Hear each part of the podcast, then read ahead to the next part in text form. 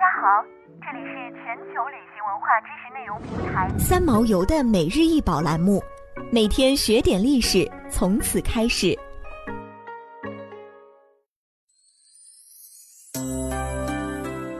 每天学点历史，从每日一宝开始。今天给大家分享的是西村窑青白釉褐斑刻画凤纹大碗。西村窑青白釉褐斑刻画凤纹大碗，高八点九厘米，口径三十三点三厘米，足径九点五厘米。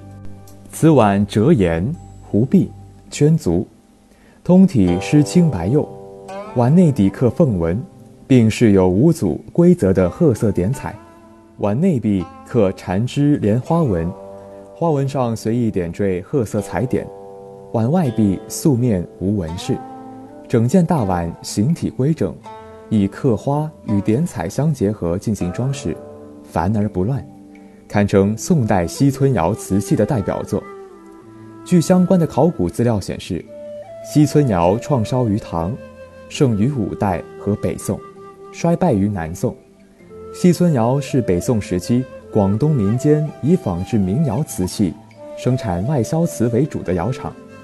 该窑位于广东省广州市西北的西村曾布河东岸港地上，南北长一公里多，残存废瓷堆积三处，其中以黄帝岗古窑址最大，是西村窑厂的主要堆积遗存物。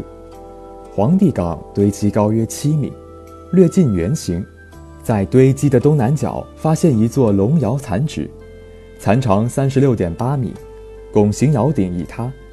窑身中宽四米，首尾稍收窄，窑床铺细沙，坡斜十三度，窑前有圆形坎穴，窑首火门、炉膛都深入地表之下。窑具有大量垫柄、垫环及泥环，匣钵有漏斗形和平底直筒形两种，前者用于装烧盘、碗、碟、盏等食具，后者用于执壶。罐等高深的器物。西村窑的产品主要有青白釉、青白釉彩绘、青釉及黑釉等。青白釉刻花加褐色彩绘是西村窑特有的品种。这种点彩手法在广州晋墓出土的青釉器中已有发现，可见它是由晋代流传下来的。宋代是我国古代对外贸易的一大鼎盛时期。宋代时期。对外贸易繁荣，瓷器取代丝绸成为了运输的大宗商品，大量销往海外。广州由于优越的地理位置，在海上丝绸之路的贸易大潮中扮演着一大黄金港口的角色。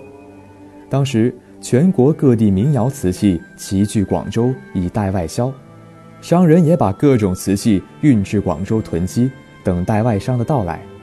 民窑瓷器为了开辟海外市场。减少高额的运输成本和瓷器易碎的风险，给广州地区的瓷业生产带来了机会。广州本地并不产瓷土，西村窑瓷器的原料和烧窑的燃料多是通过曾布河从清远、肇庆等地水运过来的。西村窑有精瓷和粗瓷之分，虽然不及汝窑白瓷那般细腻，但它却能以外形取胜。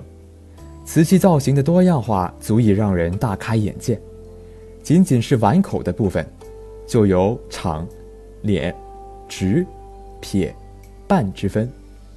为了迎合外销需求，除了国内常见的器型，西村窑还大量烧制出一些特殊器型的瓷器，以满足海外人民的生活与宗教需求。例如西村窑青釉莲瓣微壶。在东南亚地区就十分受欢迎，又例如西村窑出品的青釉凤首壶，是阿拉伯人所喜爱的器具。在模仿各地民窑装饰工艺的过程中，西村窑结合海外装饰的需求，创造出刻画花与彩绘的技法。有时，陶瓷制作者甚至会把刻画花与彩绘、点彩同施于一件器物上。在器物上进行双重装饰，使陶瓷具有绚丽繁复的装饰效果。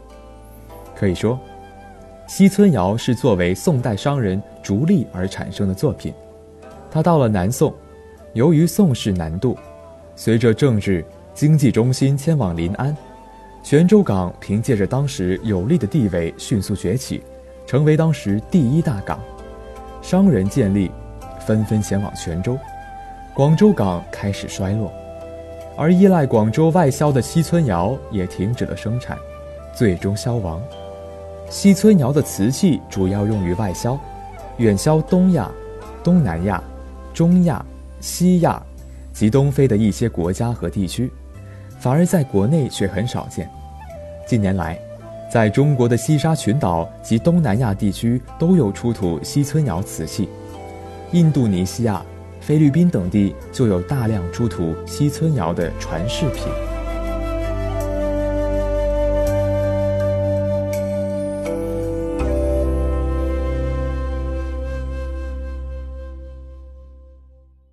想要鉴赏国宝高清大图，欢迎下载三毛游 App，更多宝贝等着您。